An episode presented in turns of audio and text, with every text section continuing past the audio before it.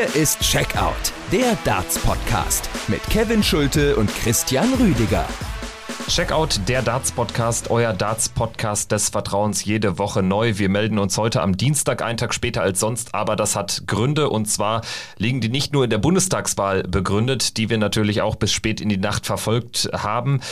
Es äh, wurde auch bis spät in den Abend zumindest am Sonntagabend noch Darts gespielt in Gibraltar. Auch die Women's Series ähm, hat äh, sozusagen dann nochmal ihren Höhepunkt gefunden am Sonntagabend. Wir haben jetzt auch die Auslosung noch mitnehmen können zum Grand Prix. Das sind alles Themen, über die wir heute sprechen werden. Ich bin Kevin Schulte hier bei Checkout und grüße natürlich Podcast-Kollege Christian Rüdiger. Hi. Hallo Kevin, sei gegrüßt. Ja, genauso seid ihr gegrüßt. Liebe Hörerinnen und Hörer, danke fürs Einschalten. Wie immer gibt es Checkout auf allen guten Podcast-Portalen, die man so kennt, ob Spotify, Apple Podcasts, Google Podcasts, aber natürlich auch bei den Kollegen von Sport 1, die im Übrigen jetzt auch bald wieder die European Darts Championship übertragen. Das ist natürlich auch eine wichtige Info, zumal wir heute auch kurz über die European Darts Championship sprechen werden, denn auch da steht ja das Teilnehmerfeld seit diesem Wochenende fest.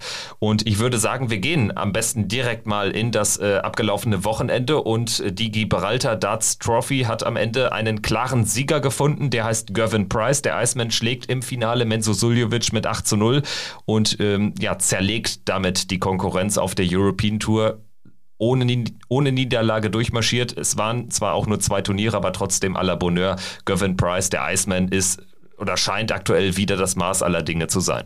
Ja, absolut. Und es war ja dann auch wieder hinten raus, war das ja wieder auch eine sehr famose Leistung von äh, Gervin Price. Das hat ja schon damit angefangen, dass selbst Michael van Gerven im Viertelfinale ein 105er Average nicht gereicht hat, um Price in die Knie zu zwingen. Dann kommt dieses tolle 7 zu 3 gegen Nathan Aspinall und dann im Finale, auch wenn es jetzt vielleicht nicht der ganz, ganz hochklassige Start war vielleicht von Price in die Partie, weil auch so in den ersten Lecks ein bisschen noch was über 15 mal mit dabei war. Hinten raus war er dann wirklich unplayable und bei Menzo Suljovic äh, ging ja dann in diesem Finale auch nicht mehr wirklich viel. Da war die Luft raus und Price, das hat man dann auch gemerkt, so nach dem 4 zu 0, da hat er nochmal zwei, drei Gänge höher geschalten und es ist auch, du hast es schon angesprochen, Kevin, wir haben zwar nur in Anführungszeichen zwei Turniere gespielt, aber trotzdem, dass er Budapest und Gibraltar gewinnt und dann natürlich auch hinten raus immer in einer so dominanten Art und Weise, das spricht für ihn. Das zeigt auch nochmal, was er für einen Entwicklungsschritt gemacht hat als Nummer eins der Welt. Und ich glaube auch, was ein gutes Zeichen ist für seine Fans, weil er ja bei der World Series vorsichtshalber rausgezogen hat, hatte sich dann ein paar Tage später was in den Ellbogen spritzen lassen, weil er ja da auch Schmerzen hatte. Deswegen hat er seine zweite Runde nicht angetreten. Also da scheint auch wirklich alles fit zu sein. Da scheint auch wirklich alles gut geölt zu funktionieren. Das sind dann auch immer so ein paar äh, Zeichen, die man dann auch wahrnimmt, wenn er so ein Turnier dann auch von vorne bis bis hinten wirklich sehr gut durchspielt. Ich meine, dass das wahrscheinlich alles weniger schlimm war, als es von ihm gemacht wurde, in Form dieses Rückzugs nach seinem Erstrundensieg in Kopenhagen vor dem Match mit Fallon Sherrick. Das beweist für mich auch oder verdeutlicht äh, zumindest ähm, äh, die Tatsache, dass er ja auch eine Exhibition gespielt hat zwischen Kopenhagen und Gibraltar, wo man eigentlich denkt, oh, das ist eh schon ziemlich stressig wahrscheinlich, die zwei Turniere da on Block zu spielen, auch äh, in einer ganz anderen Region nochmal von Europa. Aber ähm, da war er sich dann nicht zu schade und hat dann natürlich da das entsprechende Startgeld wahrscheinlich noch gerne mitgenommen für die Exhibition, aber war für mich schon generell so ein Indiz, dass wir da jetzt A, Gervin Price definitiv sehen werden in Gibraltar Gibraltar und B, dass wir auch einen starken Gervin Price sehen, weil ansonsten ergibt es ja überhaupt keinen Sinn, da noch eine mit Verlaub aber sinnlose Exhibition reinzusetzen in den Terminkalender, der ja jetzt ohnehin äh, ziemlich voll ist, weil wir ja auf die letzte ähm, und entscheidende Phase des Dartsjahres ähm, ja, hineingehen und dementsprechend ähm, gibt es ja jetzt kaum noch Ruhepausen für die Spieler es zeigt natürlich auch nochmal, nur um da nochmal kurz drauf zu sprechen zu kommen, was Price vielleicht auch mittlerweile auch vom Kopf her für einen Spieler ist, dass er sich dann eben auch sagt, okay, dann ziehe ich eben raus, weil ich mir vielleicht nicht so 100 Prozent sicher bin oder dann auch einfach so dieses, dieses Gefühl hat, äh, wann muss ich denn vielleicht jetzt nochmal pausieren, dass ich das nicht ganz durchspiele, also vom Kopf her auch diese, diese Cleverness dann vom Terminkalender her zu legen, muss ich das jetzt wirklich spielen oder nicht? Und Und ähm, ja, das äh, ist ganz einfach auch nochmal so ein, so ein kleiner Schritt, den ich da auch bei Price auch äh, wahrnehme, dass er dann nicht auf Biegen und Brechen einfach alles spielen will, weil er eben der Weltmeister ist, weil er die Nummer eins der Welt ist, um allen zu zeigen, ich bin der Beste, sondern dann auch mal sagt, okay, dann nehme ich das Turnier nicht mit oder breche es vielleicht auch vorzeitig ab, weil andere Sachen deutlich wichtiger sind. Und ähm, auch nochmal da wirklich ein gutes Zeichen auch von ihm gewesen. Und in Gibraltar hat er ja dann auch wirklich allen gezeigt, dass es anscheinend vielleicht nichts Großes war und äh, dass er jetzt auch ja, neben Peter Wright für mich persönlich der heißeste Mann ist für die letzte Jahreshälfte mit den großen Major-Turnieren, die noch anstehen. Interessant auch die Statistik Gervin Price hat am äh, finalen Tag, also am Sonntag zunächst gegen Damon Hatter 100 plus gespielt im Average und dann in der Abendsession noch drei weitere Male ein 100 plus Average ans Board gebrannt gegen Michael van Gerven in diesem Wahnsinnsmatch. Vielleicht auch so ein kleines vorweggenommenes Finale, 6 zu 5 im Viertelfinale, dann gegen Nathan Espinel 7 zu 3, auch 100 äh, plus gespielt im Average und im Finale dann eine 105 ins Board gebrannt gegen Mensur. Also insofern, das haben wir auch selten gesehen, gerade am Ende eines so langen Tages. Es gibt ja kaum längere Turniere Turniertage als European Tour Finaltage. Da dann dreimal in Folge eine 100 plus zu spielen in einer Session und kumuliert dann eben mit dem Achtelfinale an dem Tag sogar viermal 100 plus zu spielen, à la Bonheur. Das Turnier angefangen hat für Gervin Price am Tag zuvor mit einem 6 zu 1, auch ungefährdeten Sieg über Florian Hempel. Die beiden, ja, die Klingen der beiden kreuzen sich dann doch schon relativ häufig in diesem ersten Tourcard-Jahr von Florian Hempel. Das äh, ist mir jetzt schon häufiger aufgefallen. Die haben ja auch schon auf der Pro Tour häufig in frühen Runden oder dann auch so in der zweiten, dritten Runde gegeneinander gespielt. Der klare Sieger auch diesmal Gervin Price. Keine Überraschung, aber für Flo Hempel muss man auch sagen, da ist, hat er das Soll wieder übererfüllt. Er hat die zweite Runde erreicht und nach der Auslosung musste man ja dann das schon in Frage stellen, weil er und auch die anderen beiden deutschen Starter, lass uns gerne darüber jetzt sprechen, schon eine sehr, sehr taffe Auslosung da erlebt haben und dann am Freitag da wirklich schwierige Partien hatten. Aber mit Flo Hempel, der Stephen Bunting schlägt, mit Gabriel Clemens, der Luke Humphreys besiegt, zwei von drei immerhin in die zweite Runde eingezogen. Nur Martin Schindler rausgegangen, hat Matchstarts, einige Matchstarts vergeben gegen Ryan Searle, aber das war aus deutscher Sicht ja ein sehr intensiver Freitag. Ja, und das war auch einer, der wirklich ein ganz großes Happy End hätte nehmen können, natürlich aus deutscher Sicht. Ein bisschen dieser kleine Wermutstropfen, weil Martin Schindler, das trotz Vorsprung 5 zu 2 hat er ja vorn gelegen gegen Ryan Searle, das dann nicht über die Ziellinie kriegt und diesen entscheidenden Dart dann eben nicht im Doppel versenken kann. Und Shindy hat das ja dann auch danach noch auf äh, Social Media äh, gepostet, dass er jetzt auch lange natürlich raus war auf der Bühne und dann, auch wenn jetzt nicht so viel viele Zuschauer da waren in, in Gibraltar. Aber das ist dann auch nochmal wieder was anderes zu wissen. Es geht dann wieder auf die Bühne. Das wird dann auch wieder gestreamt. Schade, dass er das nicht äh, wuppen konnte. Aber er hat zumindest auch gezeigt, gerade auch so diese, diese ersten Legs auch gegen Ryan Searle, dass er ein Spieler ist, der eigentlich gegen jeden auf der Tour bestehen kann, dass er auch wieder einen Schritt gemacht hat in, in diesem Jahr. Und deswegen mache ich mir da jetzt auch aufgrund dieser knappen Niederlage nicht wirklich Sorgen um Martin Schindler. Der wird auch auf der Pro Tour, wenn die dann wieder weitergeht, wird er auch da fleißig sein Preisgeld sammeln und das ein oder andere gute Ergebnis einfahren. Da bin ich mir sicher. Flo Hempel hat wieder gezeigt, ähm, dass er unfassbar gereift ist, jetzt auch schon in den wenigen Monaten, wo er auf der Tour ist. Ich meine, du spielst gegen Steven Bunting, wo du auch schon weißt, okay, du bist eigentlich schon safe dabei,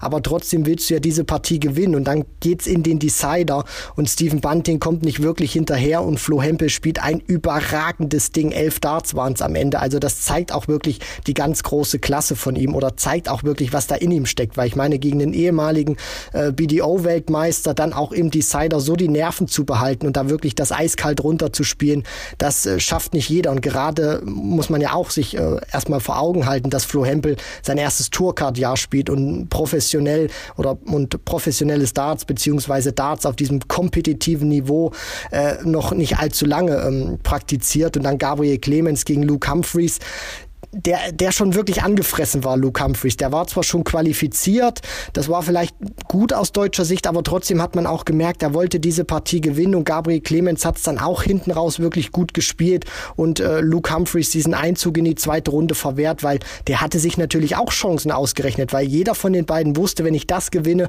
bin ich in der zweiten Runde Favorit gegen Devin Peterson und dieser Rolle ist dann Gabriel Clemens auch gerecht geworden. Ja, insofern eine durchaus spannende, eine schwierige Auslosung Aber mit äh, sehr viel Potenzial. Das ähm, war natürlich auch äh, allen Beteiligten da vorher klar. Gabriel musste das Spiel gewinnen, um die EM-Teilnahme klarzumachen für Salzburg Ende des Monats. Da gab es kein Vertun, hat er geschafft. 6-4 gegen Humphreys, einen der ja, formstärksten Spieler in diesem Jahr, kann man so sagen, der ja auch das Halbfinale erreicht hat bei dem ersten European Tour Turnier in Ungarn. So, und dann wird Gabriel seiner, ich würde sagen, wirklich Favoritenrolle dann auch gerecht, ohne jetzt wirklich zu glänzen, aber nie gefährdeter 6-30 in der zweiten Runde am Samstagabend gegen Devin Peterson. Und wir reden hier über Gabriel Clemens, einen Spieler, der längst äh, ähm, etabliert ist in den Top 32 der Welt, aber jetzt tatsächlich zum ersten Mal erst ähm, einen finalen Tag, also ein Achtelfinale auf der European Tour erreicht hat. Also insofern wird ihm da, glaube ich, auch mental ein großer Klotz von den Schultern gefallen sein. Definitiv. Also was dieser Erfolg auch mit Gabriel Clemens machen kann, jetzt auch für die nächsten Turniere, da bin ich wirklich sehr gespannt. Ich glaube schon, dass ihm das einen Schub geben kann, weil jetzt hat er diese Mauer durchbrochen. Er hat im Prinzip seine Dämonen besiegt. Ich meine, wie oft hat er es versucht, an einem Samstag in die dritte Runde dann einzu in die dritte Runde dann einzuziehen und den Sonntag zu erreichen. Immer wieder hat es nicht geklappt. Teilweise waren es äh, klare Niederlagen, aber dann waren es auch wieder ärgerliche, wo du dir sagst, Mensch, das muss er eigentlich wuppen. Und jetzt hat er es endlich geschafft. Er hat diesen Breakout-Moment auf der European Tour und da bin ich auch mal wirklich gespannt, was das vom Kopf her mit ihm macht, ob ihm das jetzt wirklich nochmal einen Schub vom Selbstvertrauen gibt. Ja, sollte es eigentlich. Also ich denke, besser hätte es ja jetzt kaum laufen können. Gegen James Wade war fast davon auszugehen, dass es dann zu Ende sein würde. Es äh, ist auch ein Gegner, den, den spielt ja Gabriel Clemens auch wirklich nicht gerne. 6-3 verloren gegen einen starken James Wade, der ungefähr 100 im Average gespielt hat. Sprechen wir vielleicht gleich nochmal ganz kurz. Lass uns vielleicht nochmal ganz grundsätzlich vielleicht über die ersten beiden Tage sprechen. Insofern, als das ja wirklich äh, zwei Tage waren, die unter besonderen Vorzeichen standen, denn wegen dieser sehr merkwürdigen Regelung. Was heißt merkwürdig? Ich meine, einerseits ist die PDC das straight und sagt, European Championship am Ende ähm, wird äh, das Teilnehmerfeld aus den besten 32 auf der European Tour gespeist. Soweit, so gut. Hatten wir natürlich auch ausführlich schon besprochen. Aber natürlich diese Countback-Regel. Und zwar, dass bei Gleichstand, also wenn jetzt Spieler 3000 oder 2000 Pfund äh, eingespielt haben, ähm, da gibt es jetzt einfach im finalen Ranking einige. Und da wird dann das finale Ranking danach ermittelt, wer bei dem zweiten Turnier besser abgeschnitten hat. Und da muss man jetzt schon mal die generelle Frage diskutieren, ob das denn so sinnvoll ist. Wir waren auch hier im Podcast bei Checkout davon ausgegangen, unisono, dass die PDC da als Tiebreaker sozusagen ähm, die Overall Order of Merit, die große Order of Merit, die sich aus den Leistungen, aus aus dem eingespielten Geld der vergangenen zwei Jahre speist, dass die dann zur Rate gezogen wird. Ja, aber die PDC ist immer für eine Überraschung gut und in diesmal, diesmal ist es keine positive gewesen, muss ich einfach so ganz klar sagen. Also es hatte eine besondere Dramatik, hat Spaß gemacht, auch das alles zu verfolgen mit den Tabellenbildern und am Ende ähm, hat ja, äh, die Regelung ja dann fast dazu geführt, dass äh, Dirty Harry Andreas Harrison, der schwedische Qualifikant, ähm, sich ins EM-Feld gespielt hätte. Ja, alles schön und gut, aber ähm, ganz ehrlich, man muss sich schon fragen, ob das so fair gewesen ist. Das möchte ich mal zumindest von meinem Standpunkt aus beantworten, Kevin. Für mich ein ganz klares Nein, ich meine, natürlich muss sich die PDC irgendwas überlegen. Wenn sie da wirklich straight ist und sagt, für die European Darts Championship qualifiziert man sich nur über die European Tour Order of Merit. So, jetzt haben wir aber das Problem, du spielst nur zwei Events und es ist eigentlich das eingetreten, was wir die ganze Zeit oder was wir schon im Vorfeld auch äh, gesagt hatten. Es wird einfach aufgrund dieser Regelung, die man da getroffen hat, wird es einfach Ärger geben oder was, was heißt Ärger? Es wird äh, zumindest Spieler geben, die dadurch massiv bevorzugt werden und Spieler, die eben massiv benachteiligt werden. Ich meine, ein äh, Daryl Gurney zum Beispiel oder ein Alan Suter, die in Budapest die zweite Runde erreicht haben, die werden benachteiligt, weil sie eben sich für das erste Event qualifiziert haben und Spieler zum Beispiel wie ein Mervyn King, wie ein Adam Hunt, wie ein Kim Heibrechts oder auch ein Ryan Searle, die werden bevorzugt, weil sie sich nicht fürs erste Event qualifiziert haben, sondern für das zweite. Und das ist dann in meinen Augen nicht fair und da hätte man tatsächlich auch eine andere Lösung ähm, machen können oder wählen können, weil ich meine, wir haben ja jetzt noch ein bisschen Zeit, bis die European Darts Championship äh, losgehen. Ich meine, der eine Punkt sei mir, sei mir ganz kurz noch gestattet. Ähm, Mervyn King zum Beispiel, der sich auf Position 28 qualifiziert hat, hat 2000 Pfund und die 44 Richard Feenstra ist der letzte in der Liste mit 2000 Pfund. Das bedeutet, du hast dann insgesamt 17 Spieler, die 2000 Pfund haben. So, und natürlich ist es dann so, dass sich im Prinzip nur fünf noch qualifiziert haben dadurch. Das sind eben King, Searle, Heibrechts, Hunt und Edhouse, weil die eben das zweite Event gespielt haben und andere wie zum Beispiel Gurney, Ross Smith oder O'Connor hatten dann eben gar keine Chance. Warum nimmt man zum Beispiel nicht diejenigen, diejenigen, die da jetzt gleich sind von diesen 2000 Pfund und spielt mit denen noch, sage ich mal, so eine Art irgendwie Playoffs vielleicht aus, nimmt sich da irgendeinen einen Tag vielleicht, wo man die noch mal zusammenführt irgendwie und spielt dann noch mal diese diese fünf Plätze oder so aus. Ich meine, da muss es ja irgendeine Regel geben, aber so ist das in meinen Augen nicht fair. Du wirst im Prinzip dafür bestraft, dass du dich fürs erste qualifiziert hast und diejenigen, die sich fürs zweite qualifiziert haben, werden belohnt und das kann in meinen Augen nicht sein. Das Ding ist halt, es ist am Ende Willkür.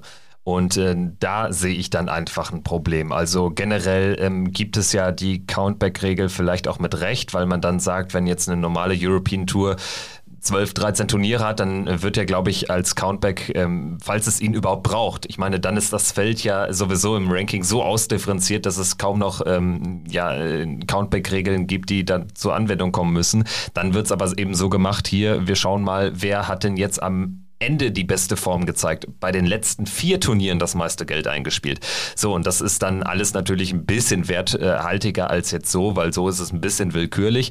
Ich bleibe dabei, ich hätte die Overall Order of Merit besser gefunden, weil fairer aus Zuschauerperspektive oder Berichterstatterperspektive führt das jetzt aber einfach zu, zu äh, ähm, ja auch einem sehr kuriosen Wochenende in Gibraltar, wo man einfach äh, ja fast äh, genauso stark auf jede Erstrundenpartie geschaut hat, wie dann später auf Halbfinale und Finale, weil einfach äh, für die beteiligten Spieler sogar fast mehr auf dem Spiel stand. Ich meine, für die erste Runde Teilnahme an der European Darts Championship, an der Darts EM, bekommst du 6000 Pfund. Also das muss er erstmal einspielen auf der Pro Tour. Ne? Das ist ein Finale auf der Pro Tour. Also insofern, das ist schon sehr interessant, was das jetzt für Blüten geschlagen hat. Wir sprechen gleich sicherlich auch mal über das Teilnehmerfeld, ganz kurz zumindest, ähm, über, über vielleicht auch das Draw ähm, im Allgemeinen für die European Darts Championship. Also einige Spieler sind ja jetzt einfach wirklich nicht dabei. Dimitri Vandenberg, Dave Chisnell, gut, die hatten sich beide einfach für kein Turnier qualifiziert. Gary Anderson spielt die European Tour sowieso nicht. Dann jetzt aber eben auch nicht dabei Daryl Gurney mit 2000 Pfund und er ist der Leidtragende, einer der Leidtragenden, die eben sich für das falsche Turnier letztlich qualifiziert haben. Daryl Gurney hat ein famoses Turnier gespielt. Ich meine, Daryl Gurney ist am Ende nicht unter den Top 32 der European Tour, obwohl er bei einem Average von insgesamt über 100 steht. Der hat 99 gespielt gegen Van der Voort in der ersten Runde in Ungarn gewonnen und hat dann 101 gespielt gegen Van Gerven in einem Kracher-Match 6-4 verloren. Also das ist schon lustig. Also bei Daryl Gurney äh, schlägt das dann ganz seltsame Blüten und noch ein Fun-Fact vielleicht auch für unsere Hörerinnen und Hörer.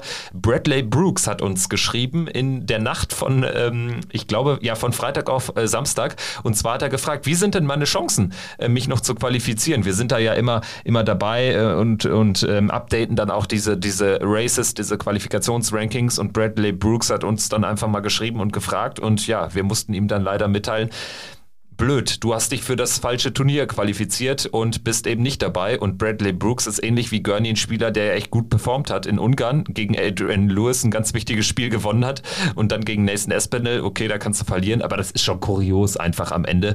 Und ich meine, aus deutscher Sicht äh, ist man da gut bei weggekommen. Florian Hempel, ähm, zweimal qualifiziert, zweimal die erste Runde überstanden. Gabriel Clemens jetzt beim richtigen Turnier dabei gewesen, die erste Runde überstanden, wobei er natürlich dann sogar in die dritte Runde eingezogen ist, aber zumindest auch noch dabei. Martin Schindler, ja, das ist schade, aber wirft ihn jetzt auch nicht äh, ähm, nicht um und außer Bahn, denke ich. Also insofern, wir Deutsche, ähm, mit der deutschen Brille ist man da ja noch ganz gut bei weggekommen, aber es fehlen halt einige Top Guns dann in Salzburg. Es gibt ja jetzt auch noch einen, der ja wirklich die Möglichkeit hatte, sich zu qualifizieren und das ist Johnny Clayton und der hat ja jetzt zweimal sein Auftaktmatch verloren und da er ja ein gesetzter Spieler ist, bedeutet das, die gesetzten Spieler müssen ja ihr Auftaktmatch gewinnen, um dann Preisgeld sich für die Rangliste einzuspielen, also für das Portemonnaie hat er die 2000 Pfund natürlich sicher, aber dadurch, dass Johnny Clayton eben kein Match gewinnen konnte, ist er jetzt auch bei der European Darts Championship nicht dabei. Und äh, irgendwie, Kevin, ist das jetzt so ein, so ein kleiner Fluch, der sich irgendwie so entwickelt. Ich meine, im vergangenen Jahr, Glenn Durant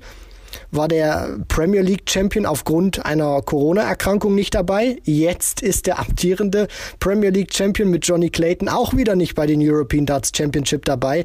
Äh, schauen wir mal, wer im nächsten Jahr die Premier League gewinnt. Äh, vielleicht geht ja der, der lustige Trend dann weiter. Ja, vielleicht will die Premier League jetzt auch gar keine mehr gewinnen. Vielleicht reicht dann auch einfach äh, der Finaleinzug fürs gute Gefühl, wenn sich da so ein Fluch entwickeln sollte. Ja, aber ist tatsächlich interessant. Ich äh, würde jetzt noch nicht äh, Johnny Clayton in eine Schublade mit Glenn Durant stecken, weil natürlich Johnny Clayton da jetzt erstmal äh, nachhaltiger in eine Formkrise rutschen müsste. Ich meine jetzt auch gegen Adam Smith Neal in seiner Partie da in seinem äh, Auftaktmatch hat er jetzt gar nicht so schlecht gespielt, hätte am Ende das Spiel auch nochmal drehen können, aber Adam Smith Neal mit dem besseren besseren Timing. Adam Smith Neal, übrigens der erste Spieler seit Christoph Ratajski vor ein paar Jahren, der sich ohne Tourkarte in das Teilnehmerfeld der EM gespielt hat. Und zwar hat er den Host Nation Qualifier Justin Broughton geschlagen und dann eben Johnny Clayton besiegt. Führt dazu, Johnny Clayton, ja, einer von drei Spielern, ähm, drei gesetzten Spielern, die ihre Auftaktpartie gewinnen mussten, weil sie auch schon in Ungarn in der ersten Runde gescheitert waren, dementsprechend preisgeldmäßig bei 0 Pfund standen. Und Johnny Clayton hat es eben nicht geschafft, genauso aber auch nicht Dirk van Dijven Greifenbode, der ähm, jetzt äh, wirklich Niederlage an Niederlage äh, reiht äh, in Auftaktmatches, also da geht nicht viel. Und ansonsten ebenfalls nicht dabei Devin Peterson, darüber haben wir schon gesprochen, der ist gegen Gabriel Clemens rausgegangen. Also das war natürlich dann eine besondere Gemengelage. Insgesamt ähm, hatten wir dann aber auch natürlich Spieler, ähm, die auch zittern mussten. Menzo Suljovic würde ich da als erstes nennen, der auch ein Match dort überstehen musste gegen Kim Heibrechts, äh, das Ding gewonnen hat. Dadurch sein Heimspiel bekommt in Salzburg in Österreich bei der EM qualifiziert ist und das hat ihn dann auch im weiteren Verlauf durch das Turnier getragen. Denn wenn wir jetzt mal über, über den finalen Tag sprechen, die Achtelfinals, Van Gerven gegen Noppert sicherlich ein Highlight mit dem 6-5, Espinel gegen Kallen mit dem 6-4, das waren zwei Kracher-Matches. Ansonsten fällt da aber vor allen Dingen ähm, Menzo Suljovic auf, der gegen José de Sousa 6 zu 1 gewonnen hat. Und es waren ja dann auch wirklich sehr glatte Ergebnisse, nachdem Mensur da sicherlich auch ein bisschen ja Glück hat, dass äh, Kim Heibrechts äh, da das Doppel nicht trifft und er dann eben auch zur Stelle ist, aber dann 6-1 gegen De Sousa, 6-2 gegen Christoph Ratajski, zwei Weltklasse-Spieler und dann natürlich auch im weiteren Verlauf 7-5 gegen Simon Whitlock, der ein tolles Turnier auch gespielt hat, der sogar noch äh, ja, äh, die World Grand Prix Chance für sich hat leben lassen. Er hätte dann zwar das Turnier gewinnen müssen, um Darius Labanauskas noch rauszudrücken, aber Mensur hat auch wirklich gezeigt, dass dieser dieser Erfolg, diese Finalteilnahme mit Roby John Rodriguez jetzt äh, keine Eintagsfliege war oder irgendwie vielleicht dem Format geschuldet, sondern es zeigt wirklich auch von der ganzen Körpersprache, wie Menso auftritt. Der hat richtig Bock zu spielen, der hat wieder richtig Bock vorne anzugreifen und ein Menso Suljovic in, in dieser Laune, in dieser Stimmung, der auch wirklich wieder brennt, Darts zu spielen, der auch wirklich geil darauf ist, zu siegen und ähm, sich wieder weiter nach vorn zu spielen in der Weltrangliste. Das ist einfach eine sehr gute Nachricht für die neutralen Fans, aber auch für uns Berichterstatter, für alle, die es mit Mensur Suljovic so oder so halten. Und er hat jetzt auch wirklich gezeigt mit dieser Finalteilnahme, auch wenn da dann nichts mehr ging, dass er vielleicht schon wieder zurück ist. Ob er ganz der Alte ist, so weit will ich noch nicht gehen. Aber Mensur hat jetzt wirklich gezeigt. Das war jetzt das zweite gute Turnier von ihm in Folge. Und jetzt bin ich auch mal gespannt, was er dann auf der Pro Tour machen wird, wenn er sich dann auch entscheidet, die zu spielen. Aber ich glaube, da äh, kann ich ein ganz großes äh, Nein dahinter hauen. Also der wird jetzt auch wirklich wieder sehr, sehr häufig auf der Tour zu sehen sein. Ja, also kannst du ein Ja dahinter hauen, ne? Also, äh, genau, ähm, genau. Ja, ja, genau. Ich war gerade irritiert, aber egal. Auf jeden Fall, ja, Mensur, du sagst, es hat das Ergebnis, das tolle Ergebnis mit Team Österreich, mit äh, Roby John Rodriguez beim World Cup jetzt bestätigen können. Ich glaube, das gibt ihm jetzt auch nochmal zusätzliches Selbstvertrauen und vor allen Dingen ähm, ist das auch ein Spieler, den du dann in guter Form immer auf der Rechnung haben musst. Das ist ein Spieler, der kann ein Jahr lang komplette Grütze spielen, das haben wir jetzt gemerkt aber das ist auch ein Spieler, der kann bei Major-Turnieren richtig weit gehen. Äh, sprechen wir jetzt, bevor wir auf die Major zu sprechen kommen, auf die Draws vom Grand Prix von der European Darts Championship. Vielleicht machen wir noch erstmal ähm, den Haken hinter äh, Gibraltar. Wir müssen, denke ich, nochmal ein paar Sätze verlieren über das Viertelfinale von Gervin Price. Also was war das gerade am Ende dann auch für ein Break-Festival, aber insgesamt einfach für ein geiles Niveau. Das hat richtig Bock gemacht. Beide haben ja auch einen guten Rhythmus. Das geht immer Schlag auf Schlag und also das, wenn ich, wenn ich, wenn, wenn, wenn, wenn es nur ein Spiel geben würde, Best of Eleven, was ich noch sehen könnte in meinem Leben, dann wäre es immer von Gerven gegen Price, weil es einfach so gut zu schauen ist. Und diese Partie hat ja auch so viel Energie. Also du hast ja mit Gervin Price einen, der sehr über die Emotionen auch kommt, der das auch dem Gegner zeigt, wenn er einen guten Moment gelandet hat. Und gleichzeitig ist Michael van Gerven natürlich auch so einer, der austeilt in wichtigen Momenten, der dann mal den Brüller loslässt und auch den Gegner spüren lässt. Das war gerade wichtig. Da habe ich dir einen ganz äh, fetten Moment vor der Nase weggenommen. Und ich glaube einfach diese, diese Kombination, das hat auch immer so ein, so ein Stück weit, vielleicht kann man das, äh, kann man diese Partie auch so bezeichnen als die Upgrade-Version von Gary Anderson gegen Michael van Gerven, die ja auch beide immer einen sehr schnellen Rhythmus gespielt haben, wo auch ein 95 oder wo, wo auch ein 90er Average vielleicht auch mal ein paar Punkte besser aussah, weil der Rhythmus einfach so, so schnell ist. Und jetzt hast du eben ein, ähm, statt Anderson van Gerven, wo Anderson nicht immer so über die Emotionen auch gekommen ist, mehr so der ruhigere Part war, mit Price ein, der es Van Gerven genauso gibt, wie er ähm, es austeilt. Und deswegen, das war auch einfach wieder eine, eine grandiose Partie, die sicherlich mehr Zuschauer verdient gehabt hätte. Aber alles in allem muss man ja auch sagen, hat es mich ja auch gefreut, dass Van Gerven wirklich so geglüht hat in diesem Match. Und wenn das jetzt auch zu den Major-Turnieren geht, äh, ich meine, wir, wir reden ja hier immer noch über Michael van Gerven. Wenn der jetzt wirklich wieder seine Form noch mehr findet oder dieses Siegergehen wieder noch mehr raushängen lassen kann, dann werden das großartige Matches werden, wenn die beiden bei den nächsten Major-Turnieren vielleicht aufeinandertreffen sollten.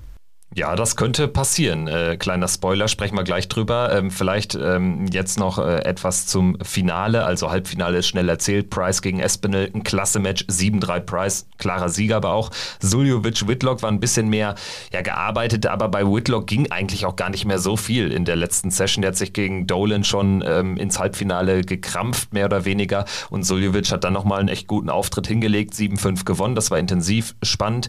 Aber Suljovic, äh, für meinen Begriff, Begriffe der verdiente Sieger. Im Finale dann ähm, muss man auch sagen, ich glaube, da war bei Menso einfach gar nichts mehr im Tank. Ich meine, der kommt immer noch aus einer sehr langen Phase ohne Spielpraxis und jetzt spielt er schon das zweite mega intensive Turnier hintereinander weg, wo er dann auch eben ganz lange dabei war. Da war dann nichts mehr im Tank. Ganz anders bei Gervin Price, der immer dann noch irgendwie so ein paar extra Prozent dann wirklich aus sich herauskitzeln kann.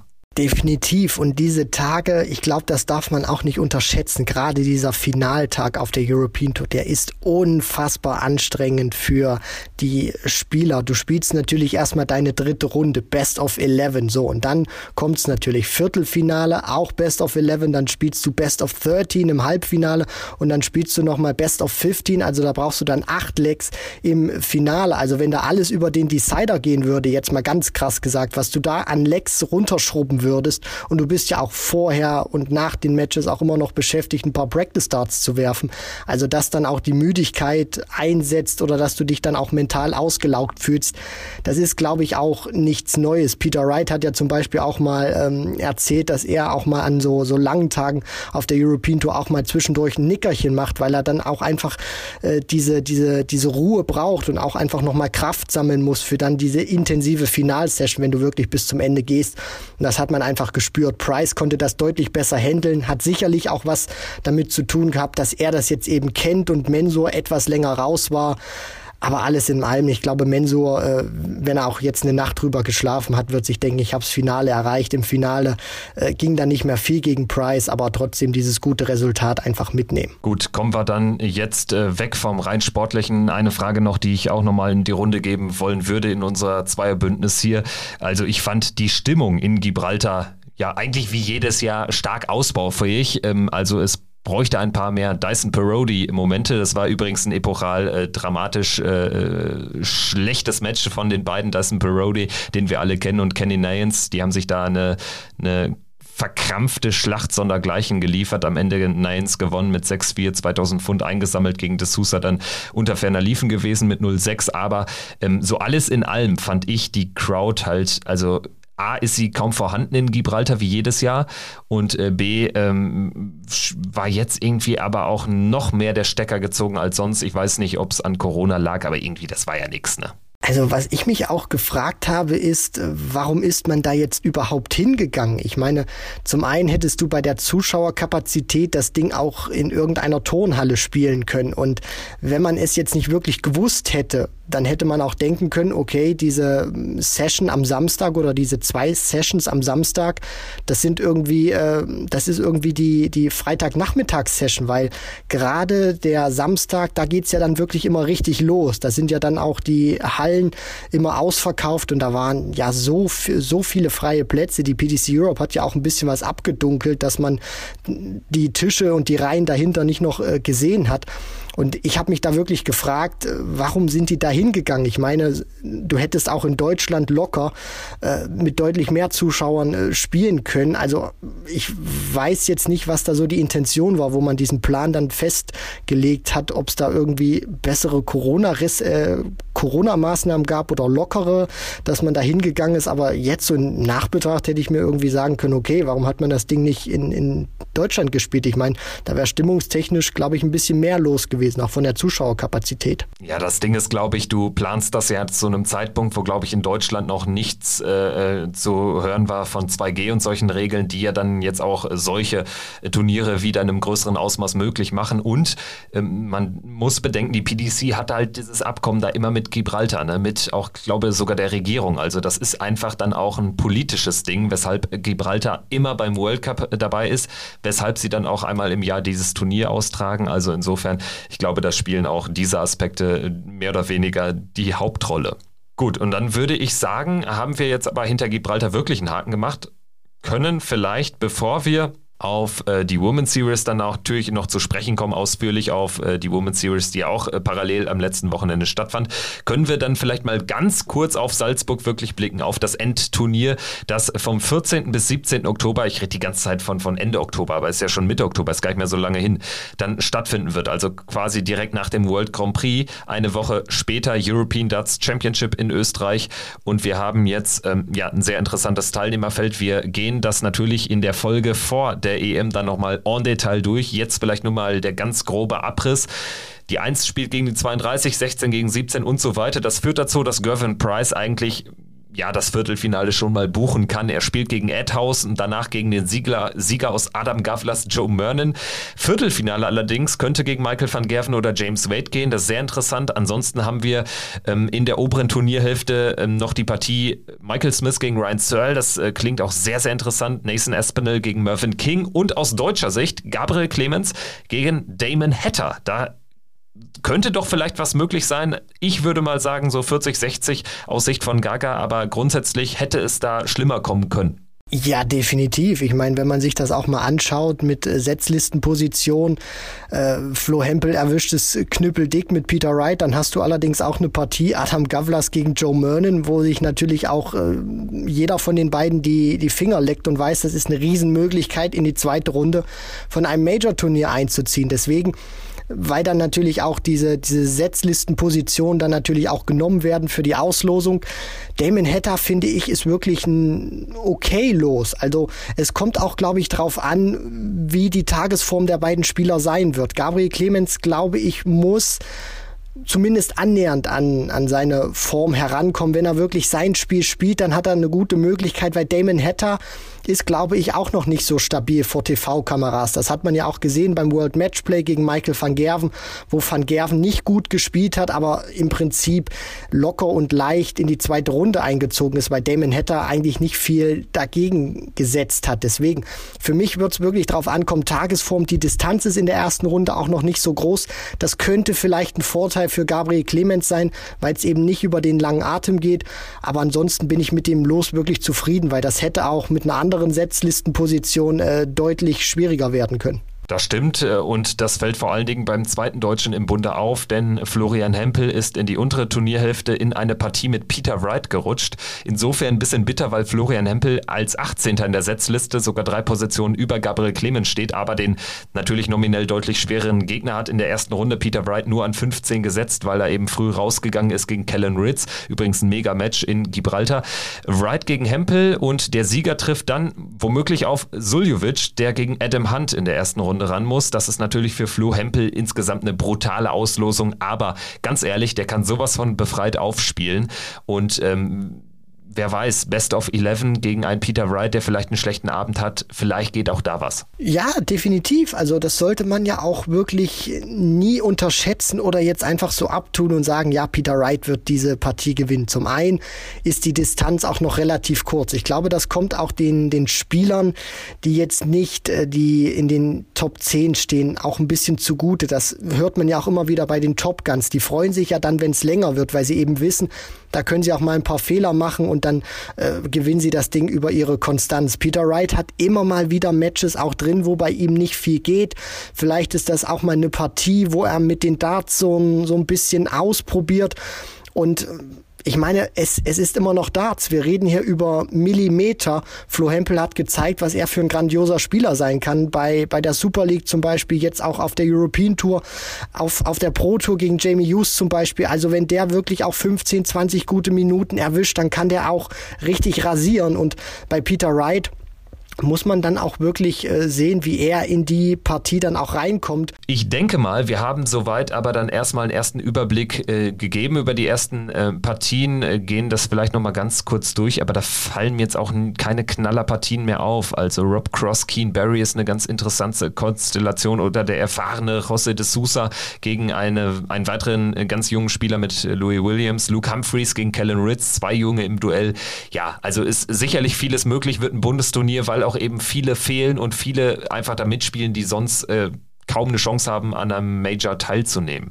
Gut, ähm, dann würde ich sagen, gehen wir jetzt am besten direkt weiter ähm, und sprechen vielleicht als erstes über das abgelaufene Wochenende Women's Series. Ich weiß, wir haben im Vor Vorfeld ähm, uns eigentlich darauf committed, dass wir erst den World Grand Prix besprechen, aber ganz ehrlich, Women's Series ist jetzt erstmal wieder so ein Cut. Das war jetzt am vergangenen Wochenende und Grand Prix steht ja schon als nächstes an. Lass uns das gerne so machen, dass wir jetzt quasi erst einen Haken hinter das äh, vergangene Wochenende machen. Bist du einverstanden? Ich bin einverstanden, Kevin. Gut, dann ähm, lass uns doch mal über die Spielerinnen sprechen und äh, da muss man erstmal natürlich erwähnen, eine Überraschung gab es nicht, weil sechs Turniere gespielt wurden, drei hat Lisa Ashton, die Tourcard-Holderin, Holderin, äh, Tourcard-Halterin äh, gewonnen und die anderen drei Fallon Sherrick, die Queen des Alexandra Palace und Nordic Darts Masters Finalistin. Also insofern überhaupt keine Überraschung und äh, dementsprechend haben wir ein klares Bild auch in der Order of Merit nach sechs Events. Fallon Sherrick vorne, 4.300 Pfund, Lisa Ashton 3.950 Pfund, auf Platz 3 Dieter Hetman mit 2.000 Pfund. Das sind quasi schon zwei Turniersiege Entfernung. Ich sag mal so, da wird wahrscheinlich zu 95 Prozent nichts mehr anbrennen, was die WM-Quali betrifft. Und zwar wird sich Fallon Sherrick qualifizieren für den Ali Pelli und Lisa Ashton zum, zum dritten Mal in Folge auch. Oder siehst du das irgendwie anders? Also mir fehlt da jetzt wirklich die Fantasie, äh, da jetzt irgendeine andere Spielerin noch hervorzuheben, die da tatsächlich noch in diese Region vorstoßen könnte, zumal ja auch das Preisgeld auch für einen Sieg ja nicht sonderlich hoch ist, diese, diese 1000 Pfund. Und dann müsste ja wirklich eine Anastasia Dobromislova zum Beispiel, die auf Platz 4 steht, die müsste drei Turniere gewinnen. Dann steht sie bei 4500 Pfund von den nächsten, nächsten Block, der da noch kommt. Und das bedeutet ja dann auch, dass eigentlich im Prinzip Fallon Sherrock gar nichts mehr gewinnen müsste. Also wenn Fallon Sherrock und Lisa Ashton sich jetzt nicht den Arm brechen und bei der nächsten Women's Series nicht spielen können, dann werden die aus meiner Sicht mit 99-prozentiger Wahrscheinlichkeit dann auch die beiden Qualifikantinnen sein, die in den Ellipelli reisen werden. Also mir fehlt da wirklich die Fantasie, äh, weil ich glaube auch andere dahinter werden nicht konstant genug sein. Ich meine, Dieter Hetman stand auch mal in einem Finale jetzt bei der bei der Women's Series, aber dass man noch mal so eine Konstanz hinlegt, wie das Sherrock und Ashton gemacht haben, da da da kommt keine andere mehr ran. Das sehe ich auch so, zumal ähm, Dieter Heldmann, klar, die hat sicherlich auch mal Turniersieg im Tank, auch Anastasia Dobromislova, wenn sie ihre Leistung so konservieren kann, bisschen Losglück hat, äh, kann das auch mal schaffen, Mikuru Suzuki sowieso, aber der Abstand ist einfach schon zu groß und Fallon Sherrick und Lisa Ashton werden ja jetzt auch nicht sechsmal irgendwie ähm, schon im Viertelfinale ausschalten, also insofern bin ich äh, davon überzeugt, dass sich da nicht groß was äh, verändern wird. Für Fallon Sherrick. Insofern noch ein bisschen entspannter die Ausgangslage, weil sie jetzt jetzt auch schon die Qualifikation für den Grand Slam unter Dach und Fach gebracht hat.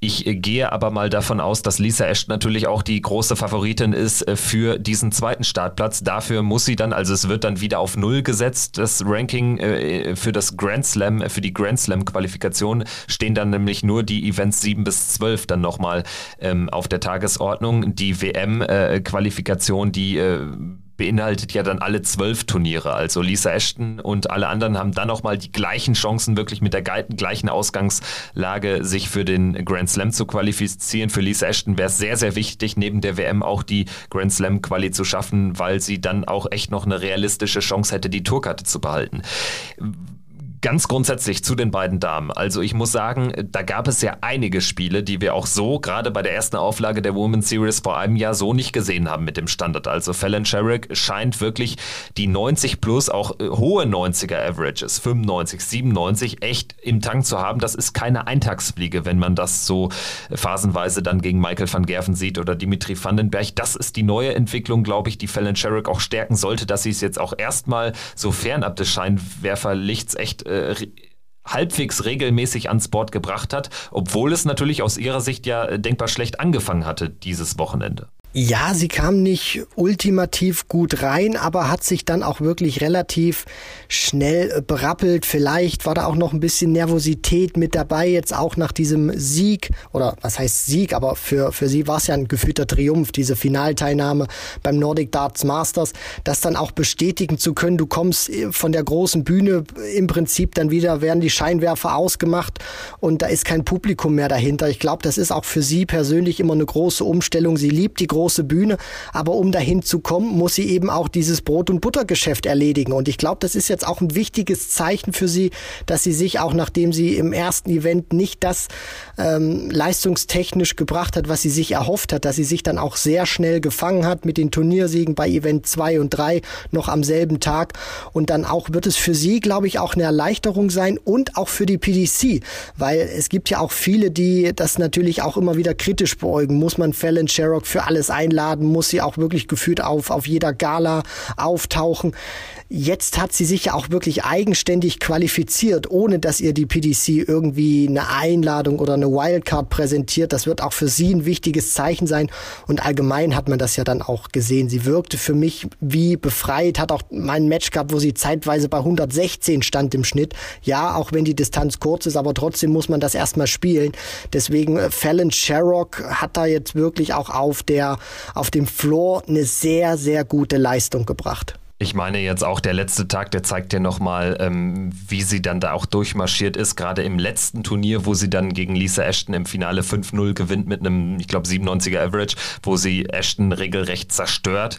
Da muss man dann eben auch ähm, zur Kenntnis nehmen, dass sie im Verlauf des Turniers dann auch sich dann nochmal der Stärke ihrer Gegnerin so ein bisschen anpassen konnte. Das ist ihr häufig gelungen. Also sie hat dann in den entscheidenden Spielen dann immer noch ein bisschen, ein paar Prozente irgendwo hergefunden. Und ich meine, klar, sie hat äh, Turnier 4 und 5, also die ersten beiden des zweiten Tages nicht gewonnen, aber ist auch da ja dann zweimal äh, gescheitert an äh, Lisa Ashton und ähm, hat dort zweimal das Finale erst verloren. Also ähm, in Turnier Nummer 1 am ersten Tag äh, haben sich die beiden ja dann schon im Achtelfinale getroffen. Da ging es 4-0 für Ashton aus. Aber ähm, wenn da die Auslosung halbwegs passt, dann ist das immer das logische Finale. Und das ist äh, einfach eine sehr interessante Erkenntnis, finde ich. Ne? Also äh, die beiden können sich äh, fast nur gegenseitig aus dem Turnier nehmen. Also gerade bei Fallon Sherrick, ich glaube, die hat äh, nur gegen Ashton dann verloren dreimal, oder? Ja, sie ist ja in diesem ersten Event, das hast du ja gerade gesagt, an Lisa Ashton gescheitert und dann hat sie ja die Events zwei und drei gewonnen und in den anderen, also vier bis sechs, stand sie ja dann auch nochmal im Finale. Das heißt, sie stand in fünf von sechs Events im Finale und der letzte Tag bestand ja nur darin, im Finale immer wieder Fallon Sherrock gegen Lisa Ashton. Von daher geht die Rechnung auf. Und dann vielleicht noch ein paar Wörter zu den anderen Damen im Bunde. Ähm, Anastasia Dobromislova würde ich mir da nochmal herauspicken wollen, weil da muss ich schon sagen, hat so ein bisschen überperformt. Habe ich jetzt nicht unbedingt zugetraut, weil sie in den letzten Jahren doch nicht äh, ansatzweise irgendwie der, den, den, den Top-Spielerinnen das Wasser reichen konnte, aber hat eine relativ konstante Leistung gebracht. Am Ende 1500 Pfund. Ja, das wird jetzt für nichts reichen, sehr wahrscheinlich, aber das ist zumindest eine Spielerin, die noch so ein bisschen auch äh, ähm, was im Tank hat und vielleicht dann auch nochmal ein bisschen besser wird, weil sie ähm, jetzt vielleicht dann da auch nochmal neues Selbstvertrauen gewinnen kann, wäre zu wünschen. Also Anastasia Dobomislova ist jetzt auch schon seit Ewigkeiten dabei. Das war jetzt ein gutes Wochenende und Dieter Hetman hat auch im Grunde genommen nicht enttäuscht auch ein Finale gespielt, ne? am Ende 2000 Pfund. Und ja, aber ich glaube, da muss man auch so ehrlich sein, sie kann eigentlich nur dann profitieren, wenn Sherrick und Ashton, wenn sich da eine, wenn die sich gegenseitig früh rausnehmen und dann ähm, äh, muss sie eigentlich mal ein Turnier gewinnen, ansonsten wird es da mit der WM-Quali sehr schwierig. Enttäuschung des Wochenendes für mich, ganz ehrlich, Mikuru Suzuki, 1100 Pfund. Äh, man wusste ja auch lange nicht, ob sie äh, den Weg antreten wird aus Japan. Die hat dann gespielt, aber das war keine Glanzleistung. Also äh, wenn man bedenkt, dass sie auch fast James Richardson letzt, vor zwei Jahren im Alley Pally geschlagen hätte und auch gegen Gervin Price gut aussah beim Grand Slam, nur 5-4 verloren, wenn ich mich richtig erinnere. Also davon war nichts zu sehen. Nein, leider nicht. Also ich hatte mir auch wirklich mehr von ihr erhofft, weil ich natürlich wusste man, dass Sherrock und Ashton alles überstrahlen, aber äh, dass die jetzt wirklich so rauspreschen, das hätte ich jetzt persönlich auch äh, nicht für möglich gehalten und was einfach gezeigt hat, ist, dass Sherrock und Ashton momentan über allen stehen und dahinter kommt so die, die zweite Riege, Hetman, Dobromislova, Suzuki, Rian O'Sullivan, für mich auch wirklich, äh, also ich will jetzt nicht sagen verwunderlich, aber hat mich auch schon überrascht, dass sie dann unter anderem vor Mikuro Suzuki landet oder auch vor Corinne Hammond. Trina Gulliver hat mich auch sehr gefreut, das Golden Girl, äh, dass sie auch den, den Weg zurückgefunden hat, 700 Pfund eingespielt, das ist für sie auch schon, finde ich jetzt eine ordentliche Leistung auch gewesen. Deswegen, es äh, gab wirklich auch äh, viele Spieler, wo man auch äh, ja, wo ich auch wirklich sehr zufrieden mit, mit den Leistungen war, was ein bisschen vielleicht so die, dieser kleine Wermutstropfen ist, weil sie jetzt eben nicht dabei war. Bo Graves zum Beispiel, da habe ich dann nochmal nachgeschaut, weil ich einfach nicht glauben konnte, dass die da nicht antritt. Die äh, leidet zurzeit unter Dartitis und hat damit heftig zu kämpfen und da hoffe ich natürlich auch, weil sie schon hervorragende Darts gespielt hat, dass diese Karriere nicht schon beendet ist, bevor sie überhaupt richtig begonnen hat. Ja, hoffentlich nicht. Also das äh, Gute, sag ich mal, im Negativen könnte ja sein, dass sie jetzt noch wirklich sehr jung ist. Ich glaube 17 Jahre jung, also da ähm, kann sie dann quasi ja irgendwann nochmal einen Neustart hinlegen. Ähm, aber ähm, das ist natürlich wirklich bitter, weil ihr hätte ich auch äh, viele Chancen zugerechnet. Ähm, ansonsten vielleicht noch ein Name, den wir droppen müssen, Trina Gulliver, also die Legende des Frauendartsports, äh, mehrfache BDO-Weltmeisterin, äh, hat, äh, wie ich fand, einen relativ guten Eindruck gemacht. Da muss man jetzt nicht unbedingt drauf schauen, was sie da jetzt wirklich wirklich an Outcome hatte. 700 Pfund, Platz 13. Aber alles in allem, so in dem einen oder anderen Match, die Konstanz hat gefehlt. Ja, bei den einen oder anderen Match auch äh, echt nochmal gezeigt, dass sie noch was drauf hat. Das ist natürlich auch eine, eine sehr gute Entwicklung, weil sie ist auch angekündigt für die äh, Senior World Darts Championship. Das heißt, sie bringt sich jetzt auch über diese Events gut in Form und ist auch wirklich äh, schön zu sehen, dass dann auch so eine, so eine Legende, äh, dass das dann nicht so einfach so dahin geht, sondern dass sie sich auch wirklich dann bei dieser Women's Series jetzt auch wieder, sag ich mal, zurückbegibt, auch wirklich teilweise sehr gute Darts gespielt hat. Und ähm, da hat man auch einfach gesehen, da ist noch was im Tank. Ich glaube, es wird jetzt nicht mehr so reichen, um so in der Konstanz zu performen wie Ashton oder Sherrock. Aber für ihre Verhältnisse muss man sagen, war das auch wirklich eine sehr gelungene Women's Series. Ja, und da können wir uns freuen, definitiv auf den zweiten und dann finalen Block der Women's Series. Die Turniere 7 bis 12 gibt es dann auch später im Jahr. Danach wissen wir dann auch, wer sich neben Sherrick für den Grand Slam qualifiziert und wer dann die Tickets für den Ali Pelli gewinnt. Aber es gibt natürlich ein ganz klares Indiz in Richtung Sherrick und Ashton. 23. 24. Oktober geht es dann in Barnsley rund. Gut. Apropos, ähm, rund geht's jetzt auch äh, schon wieder ab dem äh, kommenden Wochenende, ab dem Tag der Deutschen Einheit, ab dem 3. Oktober, Sonntag Turnierstart beim World Grand Prix, dem Double-In, Double-Out-Turnier, ganz besonderes Turnier, auf das sich sicherlich ja, viele Darts-Fans im Jahr äh, nochmal besonders freuen. Hat jetzt nicht so den Stellenwert wie das Matchplay, hat sicherlich auch nicht den Stellenwert ähm, wie ähm, die UK Open oder so. Also habe ich jedenfalls immer so das Gefühl, es wird immer so ein bisschen stiefmütterlich behandelt, aber ähm, es ist ein großes Major, es ist ein besonderes Major. Ähm, ich weiß gar nicht warum. Äh, das Standing dann irgendwie ähm, dann doch äh, deutlich nochmal unter dem Matchplay liegt und so. Kannst du dir das so erklären? Weil irgendwie gefühlt kommt der Grand Prix auch erst nach dem Grand Slam, kommt erst relativ weit, wenn man so eine Abfolge, wenn man Darts-Fans fragen würde. Nicht jetzt, welches Turnier finden sie am coolsten wegen des Moduses, sondern einfach allgemein, äh, wo haben sie das Gefühl, wo ist der Stellenwert am höchsten, wo eher am niedrigsten, da kommt der Grand Prix erst so immer in der zweiten Hälfte, wenn man Ranking Majors rank, oder wenn man Ranking, wenn man Major-Turniere ranken würde, ist so mein Eindruck Eindruck. Vielleicht, äh, liebe Hörerinnen und Hörer, könnt ihr auch nochmal Bezug nehmen, wie ihr das so seht, wie ist so eure persönliche Rangliste. Aber wie sieht es bei dir aus? Hast du das, nimmst du das auch manchmal so wahr, Christian? Leider ja, also zumindest auch in der medialen Berichterstattung, obwohl ich das gar nicht so nachvollziehen kann, weil der Grand Slam ist für mich äh, der der World Grand Prix. Soweit sind wir noch nicht beim Grand Slam. Der World Grand Prix ist für mich wirklich eines der besten Turniere im Jahr. Nicht nur aufgrund dieses Modus Double In, Double Out, sondern auch dieser dieser ganze Charakter, der da wieder entfaltet wird. Ich bin einfach ein großer Fan des Set-Modus und der wird da wieder dann natürlich auch praktiziert werden und deswegen deswegen, für mich ist das wirklich ein super Turnier. Ich habe das äh, früher auch oder ich habe das in den vergangenen Jahren immer sehr, sehr gerne geschaut, weil das auch für mich wieder so ein, so ein Turnier ist. Das spielst du nicht einfach an einem Wochenende und dann ist es wieder vorbei und dann richtest du den Blick auf das nächste, sondern du hast auch mal wirklich ein bisschen Zeit, das, das zu gucken, das, das Turnier auch wirklich reifen zu lassen.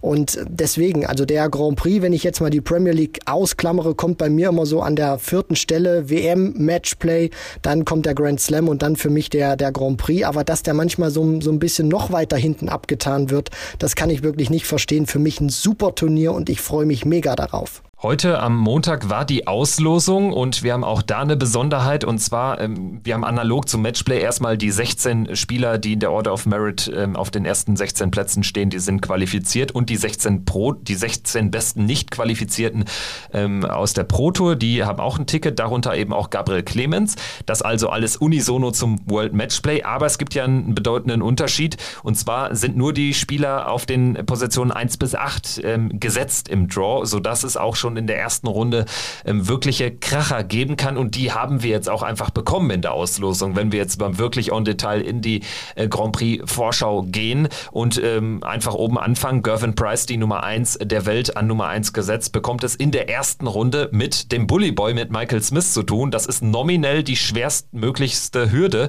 weil Michael Smith äh, auf Rang 9 in der Welt ist. Also das Spiel in der ersten Runde ist natürlich so ein typischer Grand Prix Kracher.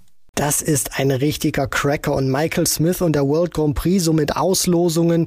Ich glaube, das werden nicht die, die besten Freunde mehr werden. Es war ja auch mal so gewesen vor ein paar Jahren, wo Adrian Lewis noch ein bisschen besser drauf war. Da hat er ja Adrian Lewis in der ersten Runde bekommen und Adrian Lewis hatte sich dann durchgesetzt. Also das ist wirklich auch eine Partie, wo einer der zwei großen Namen auch früh gehen wird zum Auftakt. Und auch wenn das viele jetzt vielleicht ein bisschen überrascht, weil Price eben jetzt die zwei European Tour Events gewonnen hat, Weltmeister ist, Nummer eins der Welt. Ich sag auch immer, unterschätzt mir den Michael Smith nicht. Äh, natürlich wissen wir, er und Major-Turniere, aber wenn der auch wirklich drauf ist, der, der, das, das Format ist kurz, du brauchst ja nur zwei Sätze. Und des, deswegen, also ich glaube, Gervin Price wird sich über dieses Los auch nicht freuen. Natürlich ist er auf dem Zettel der Favorit, für mich auch. Aber ich sage auch ganz klar, Michael Smith kann nicht nur zum Stolperstein werden, sondern er kann Gervin Price auch rausnehmen. Und das wäre für mich, auch wenn es überraschend klingen sollte, aber selbst wenn Price rausgeht, wäre das für mich keine fette Überraschung. Nein, wäre es insofern vielleicht nicht, weil man weiß, was Michael Smith äh, spielen kann. Und wenn die 9, 9 die 1 schlägt in diesem kurzen Format, man wird ja nur äh, zwei Gewinnsätze brauchen, um in die nächste Runde zu kommen, ist das per se jetzt auch keine große Sensation oder so. Ich, äh, mich würde es aber trotzdem überraschen, weil ich einfach auch vom Bully Boy aktuell jetzt einfach immer noch nicht die Konstanz sehe. Ich glaube, es hängt stark davon ab, kommt er in den ersten Legs, kommt er da früh rein über das Double-In-Format hat und kann er dann auch halbwegs schnell checken, weil dass er scoring-technisch mitgehen kann, gerade über die kurze Distanz, wissen wir. Aber den Ausschlag für Price macht jedenfalls in meiner Rechnung ähm, die, die bessere äh, Abgebrühtheit auf die Doppelfelder. Und du musst einfach pro Leck zweimal äh, das Doppelfeld treffen und das ist äh, dann für meine Begriffe schon ein klarer Vorteil für den Iceman. Aber wir wissen alle, diese erste Runde Grand Prix kann da immer eine sehr merkwürdige Dynamik bekommen, weil die Spiele auch sehr, sehr kurz sind. Ähm, sprechen wir vielleicht dann noch über die, die äh, weiteren Partien in diesem ersten Segment. Wir haben Martin Klärmarker gegen Mervyn King. Das ist dann anders als Price Smith ein Duell zwischen zwei Pro-Tour-Qualifikanten, wo beide natürlich eine große Chance sehen werden, weiterzukommen. Grundsätzlich sage ich, Mervyn King ist da natürlich äh, wegen seiner Erfahrung schon Favorit, aber Klärmarker wird auch seine Chance suchen. Und ähm, in der zweiten Runde sind natürlich dann beide gegen Price oder Smith äh, sowieso Außenseiter. King wäre aber definitiv der ekligere Gegner für Price. Die haben sich ja beide auch schon echt äh, harte Battles geliefert in der Vergangenheit. Ansonsten haben wir da noch eine ganz spannende Partie zwischen Dave Chisnell an 8 gesetzt und Menzo Suljovic. Und da muss ich sagen, was die Form betrifft, ist das eigentlich, äh, geht das Pendel Richtung Mensur. Für mich auch. Also Dave Chisnell ist natürlich auch immer so eine kleine Wundertüte. Da weißt du nie so richtig, was du bekommst. Das kann mal ganz äh, groß ausarten, wie bei der WM gegen Michael van Gerven im Viertelfinale, wo er gefühlt alles trifft, sowohl von den Trippeln als auch von den Doppeln. Aber Mensur wirkt für mich wirklich in beiden Statistiken stabiler. Also ich weiß auch nicht so richtig, wie ich Chizzy einschätzen soll, weil ich ihn jetzt auch nicht so, nicht so häufig jetzt auch wieder gesehen habe. Deswegen, gerade jetzt auch beim, beim letzten European Tour Event, wo Chizzy nicht dabei war. Also ich glaube schon, dass Mensur da auch Favorit ist. Der wird seinen Rhythmus spielen. Für mich persönlich ist Mensur der, der Favorit und über die Doppel wird's dann auch glaube ich, drauf ankommen. Also wenn Chizzy schnell in die Legs reinkommt, mit Mensur da Schritt halten kann, dann wird's eine ausgeglichene Partie. Aber wenn Chizzy nicht bei den Doppeln da sein sollte, dann wird sich Mensur die Partie auch krallen. Schwierige äh, Auslosung insgesamt, aber für Mensur gegen Chisnell, da äh, äh hätte man es leichter erwischen können. In der zweiten Runde könnte es gegen Joe Cullen oder Ross Smith gehen. Mögliches Viertelfinale für Mensur dann gegen Gervin Price, also hätte definitiv leichter kommen können. Aber es sind ja auch ausnahmslos echt gute, starke Spieler im Feld. Wir gehen weiter runter im Draw und schauen uns mal an, wie es bei James Wade aussieht. Der bekommt es mit Damon Hatter zu tun. Ich sehe da Wade vorne, Hatter. Für mich hat er nicht die ganz große Konstanz. Es kommen immer wieder Ergebnisse, aber ihm ist es jetzt schon längere Zeit nicht mehr gelungen, wirklich einen ganz großen zu schlagen. Insofern äh, gehe ich da mit Wade und dann hätten wir mit Stephen Bunting gegen Daryl Gurney insofern eine spannende Partie, als dass das, das Duell zwischen der 16 und müsste die 17 der Welt sein. Also zwei wirklich ähm, gleich starke Spieler, wo ich auch sage, kann in beide Richtungen gehen. Form bei Gurney gefühlt gar nicht so schlecht in diesem Jahr. Ist auch insgesamt, glaube ich, ein, ein Outside-Shot. Er hat eine ganz gute Auslosung bekommen. Er kann da sofort rausgehen, klar gegen Bunting, aber er kann auch in diesem äh, Segment des Draws, kann er auch ins Halbfinale marschieren. Das wäre mal so mein Outside-Shot. Ja, Daryl Gurney. Ich meine, wir reden hier auch über einen Mann, der den World Grand Prix ja schon gewinnen konnte 2017, damals im Finale gegen Simon Whitlock. Auch ein sehr emotionales und dramatisches Endspiel, was das gewesen war. Und das hat ja Gurney dann auch wirklich einen richtigen Auftrieb äh, gegeben. Ich meine, er konnte ja dann auch ähm, noch die Players Championship Finals zum Beispiel als zweiten Major-Erfolg dann 2018 noch folgen lassen. Also Gurney weiß auch, wie er dieses Turnier spielen muss, wie er dieses Turnier gewinnen kann. Und auch wenn die Form jetzt, ich will mal sagen, schwankend war, also auf der European Tour zum Beispiel gegen Van Gerven war es gut. Beim World Cup hat er mich jetzt nicht so hundertprozentig überzeugt, aber Stephen Bunting sehe ich tatsächlich hinter ihm. Also für mich äh, wird oder sollte Gurney diese Partie gewinnen, da ist er für mich Favorit. Und dann natürlich auch mal gucken, wie sich dann so ein Turnier entwickelt, weil Gurney ist immer eklig, gerade auch für die, für die Topspieler, weil er sich auch zutraut, die ganz Großen rauszunehmen. Und er hat es ja auch schon geschafft, konnte sie auch schon vor TV-Kamera schlagen. Deswegen, das kann auch wirklich ein ganz heißes Eisen sein, wenn er gut drauf ist. James Wade sollte mit Damon Hatter jetzt, glaube ich, keine Probleme haben, auch weil Wade ja ein Künstler auf die Doppel ist und da wird es ja drauf ankommen. Und bei Damon Hatter fehlt mir so ein bisschen dieser Moment, dass er jetzt auch mal vor TV-Kameras ein richtig fettes Ding raushauen kann. Das hat er bei der WM nicht geschafft. Das hat er beim Matchplay nicht geschafft. Und der World Grand Prix ist ja jetzt auch kein kleines Turnier. Deswegen, da geht die Meinung ganz klar zu James Wade. Ja, einzig Grand Slam, der war stark mit dem Halbfinaleinzug. Damon Hatter, ich meine, da hat er, glaube ich, sogar gegen Wade ähm, dann verloren, aber das war auf jeden Fall so sein bestes Major. Ähm, ansonsten ja, Wade, Gurney, das ist ein eine Partie, die ich sehr gerne sehen möchte und äh, Gurney mit dem den guten Erinnerungen an dieses Turnier sicherlich da auch nicht chancenlos. Ansonsten fällt aber auch eben auf, mit Dimitri Vandenberg ist äh, der weitere gesetzte Spieler in diesem Viertel jetzt auch keiner, äh, vor dem die anderen Angst haben werden. Dimitri hat keine gute Form gegen Ryan Searle, könnte schon in der ersten Runde Schluss sein, weil Ryan Searle auch so eine Maschine sein kann, gerade so für 15, 20 Minuten. Ähm, Würde mich nicht wundern, wenn Dimitri Vandenberg da irgendwie ähm, zweimal glatt den, die Sätze verliert. Also das traue ich Ryan Searle zu. Und dann haben wir Dirk van Dijvenbode gegen Luke Humphreys. Dirk van Dijvenbode letztes Jahr Finale erreicht. Völlige Sensation. Jetzt gegen Humphreys. Schweres, aber machbares Duell. Trotzdem gehe ich mit Humphreys. Und Humphreys auch hier wieder ein Spieler, wo es mich am Ende, also ist jetzt nicht mein Tipp, aber es wird mich wieder nicht wundern, wenn wir den ganz lange im Turnier haben. Also die Auslosung ist wieder gut. Und Luke Humphreys hat gezeigt, er hat eine gute Form. Er kann es auf den großen Bühnen. Also von daher auch Luke Humphreys ein Outside-Shot. Luke Humphreys hat in diesem Jahr sein Breakout-Year und für mich ist er der Favorit in dieser Partie gegen Dirk van Dijvenbode aufgrund der Ergebnisse in diesem Jahr, aber auch was so spielerisch kam. Dimitri Vandenberg gegen Ryan Searle finde ich auch sehr interessant, weil wir ja schon den Modus angesprochen haben. Ich meine, gehen wir jetzt mal davon aus, Ryan Searle gewinnt den ersten Satz. So, und dann steht Dimitri Vandenberg mit dem Rücken zur Wand, weiß, er darf sich im Prinzip keine Fehler mehr erlauben. Dann lass Ryan Searle vielleicht sogar noch äh, das erste Leck gewinnen Gewinn im zweiten Satz und dann weiß Dimitri Vandenberg, Mensch, ich bin hier zwei Lecks nur vom Rausgehen entfernt. Also das kann ganz, ganz schnell gehen. Und da sind auch schon mal andere in der ersten Runde gestrauchelt, wie zum Beispiel ein Michael van Gerven unter anderem. Also das kann auch den ganz Großen passieren. Und wenn Dimitri Vandenberg auch keinen guten Tag erwischt, dann ist gegen Ryan Searle, also dann ist da wirklich äh, Belgien in Not. Also deswegen, da ist wirklich alles drin und Dimitri Vandenberg muss sich wirklich strecken. Das wird kein Selbstläufer. Dann schauen wir in die untere Turnierhälfte. Die wird angeführt von Peter Wright Snakebite. Das ist natürlich jetzt ein Turnier. Mittlerweile hat sich sein Trophäenschrank äh, sehr gefüllt. Er hat so viele Turniere schon jetzt einmal gewonnen. War ja lange Zeit derjenige, der die Finals in äh, großer Regelmäßigkeit alle verloren hat. Das hat sich geändert. Und Grand Prix fehlt ihm noch. Ich denke, da wird er besonders motiviert sein. Allerdings die Auslosung mega tough. Also das ist eine der stärksten Achtel in dem Fall sogar, die äh, der World Grand Prix in der Auslosung je gesehen hat, muss ich sagen. Peter Wright gegen Rob Cross, die Begegnung hatten wir schon mal, ich glaube vor zwei Jahren auch in der frühen Runde, in der ersten sogar. Und dann Nathan Espinel gegen Christoph Ratajski. Von diesen vier Spielern, Wright, Cross, Espinel, Ratajski, qualifiziert sich nur einer für das äh, Viertelfinale des World Grand Prix. Und da reden wir über die Nummer zwei, die, die 10, die 11 und die 12 der Welt.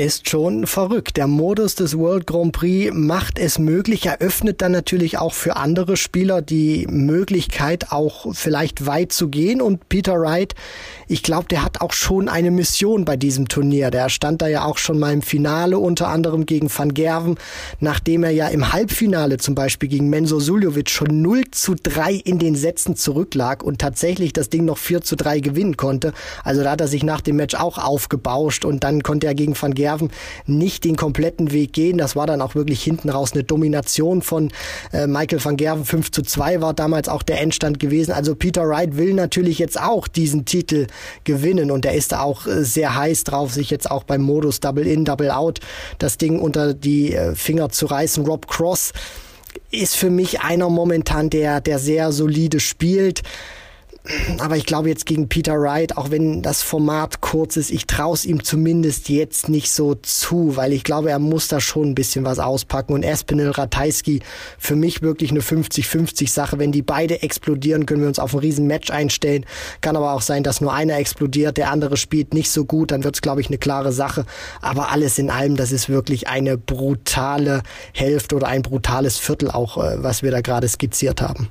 Also ich sehe Wright im Viertelfinale nach einem Sieg über Cross und über Ratajski. Also Wright gegen Ratajski Achtelfinale und dann äh, geht aber Wright durch. Also ich glaube grundsätzlich sollte ihm das Turnier auch eigentlich liegen. Aber haben wir auch im letzten Jahr gedacht und da ist er ja gegen Ryan Joyce rausgegangen. Ne? Also insofern Peter Wright ähm, hat ein bisschen was gut zu machen bei dem World Grand Prix in Leicester.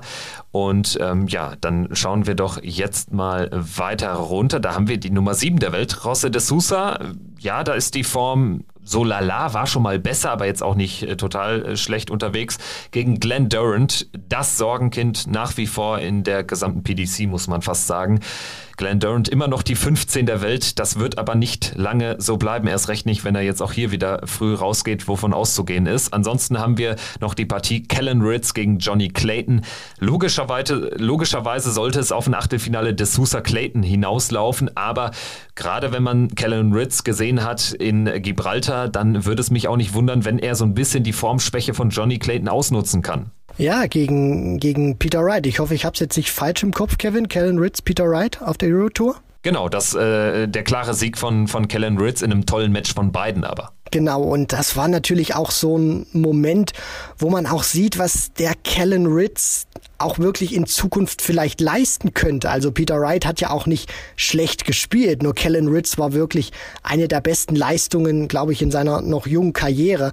Johnny Clayton, ich will jetzt nicht sagen, der äh, hat Schwierigkeiten mit, mit seiner Form, aber ihm fehlen so ein bisschen die Ergebnisse und Selbstvertrauen kommt natürlich auch immer über Ergebnisse.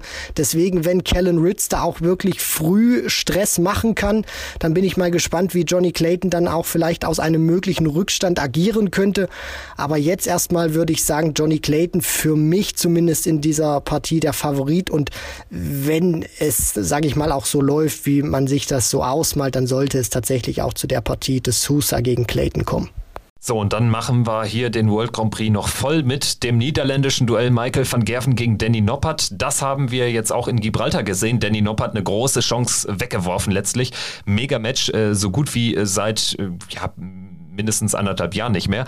Ähm, hat äh, 6-5 verloren gegen Michael van Gerven. Van Gerven da durchgekommen. Allerdings, was ihn wurm wird, er wartet jetzt ähm, ja auf den ersten Ranking-Titel noch. Also hätte sicherlich noch äh, nach dem Triumph beim Nordic Darts Masters, der ganz wichtig war für den Kopf, hätte natürlich da jetzt gerne nachgelegt, ist dann aber in einen genauso starken Gervin Price reingelaufen in Gibraltar. Jetzt hat er eine sehr gute Auslosung, muss ich sagen, gegen Danny Noppert in der aktuellen Form von Michael van Gerven. Und auch generell, da spielt natürlich der Kopf auch eine Rolle. Noppert hat eine Riesenchance weggeworfen in diesem Match am äh, Wochenende.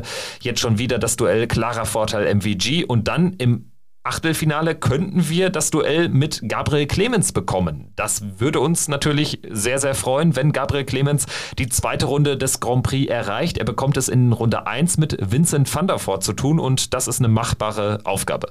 Ja, absolut, weil Vincent natürlich auch immer so eine kleine Wundertüte ist. Der kann auch wirklich gute Ergebnisse auch mal am Stück, zum Beispiel auf der Pro Tour erreichen oder auch mal ein gutes European Tour Event spielen.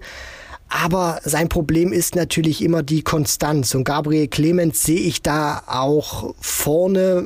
Natürlich ist er, spielt er auch die deutsche Brille immer ein Stück weit eine Rolle.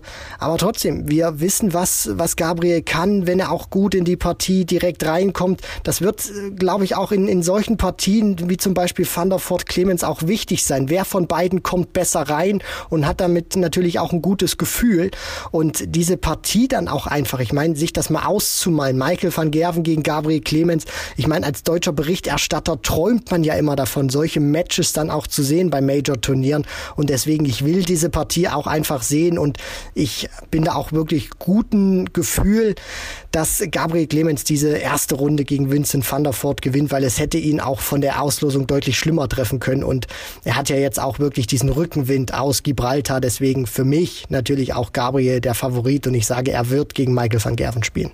Favorit ist er für mich nicht, da muss ich dir widersprechen. Also da sehe ich ihn nicht vorne, wenn überhaupt 50-50. Ich habe irgendwie bei, bei Vincent dann immer so das Gefühl, dass er bei Major-Turnieren dann doch immer noch so 2-3 Prozent findet und Gabriel ist dafür aktuell für mich nicht formstark, beziehungsweise er ist halbwegs konstant, aber tatsächlich so hat die Form jetzt keine großen Höhen aktuell. Also äh, ist keine Überraschung, wenn er da durchkommt. Nicht falsch verstehen, aber ich, ich glaube, er wird da schon kämpfen müssen. Also äh, kann in beide beide Richtungen ausgehen, die Partie mit Vincent. Gut, ähm, die Nummer 6 der Welt haben wir noch im Petto. Gary Anderson, irgendwie spielt ein komisches Jahr. Bleibe ich dabei. Also WM-Rückenwind nicht so richtig mitnehmen können. Spielt natürlich auch vieles nicht noch weniger als sonst. Jetzt gegen Ian White sollte eigentlich auch auf der Siegerstraße sein. Eine sehr gute Auslosung für Gary Anderson. Ian White sein Erstrundengegner und dann könnte es gegen Darius Labanauskas, tolle Leistung äh, des Litauers, dass er dabei ist, oder Brandon Dolan gehen. Dolan sicherlich Favorit, wobei äh, mit der Auslosung wird auch Labanauskas sehr zufrieden sein. Und insgesamt, also wenn Gary Anderson irgendwie da rausgehen sollte gegen White oder im Achtelfinale, dann haben wir auf jeden Fall einen Spieler im Viertelfinale, der glaube ich weder was die aktuelle Form ähm, betrifft, noch generell ähm, damit rechnen könnte. Also von Ian White haben wir lange nichts gesehen. Dolan spielt auf der Tour gut, aber kriegt es nicht so richtig auf die Major-Bühne gerettet und Labanauskas hat bis auf das WM-Viertelfinale vor ein paar Jahren jetzt auch noch kein Riesenergebnis bei einem Major erreicht. Aber ähm, siehst du am Ende da Gary Anderson klar vorne in diesem Segment oder sagst du, ich äh, gehe mal, ich wage mal hier irgendwie äh, den Tipp und sage Dolan macht's? Ja, also Gary Anderson sehe ich tatsächlich überhaupt nicht so klar vorne, weil es mir auch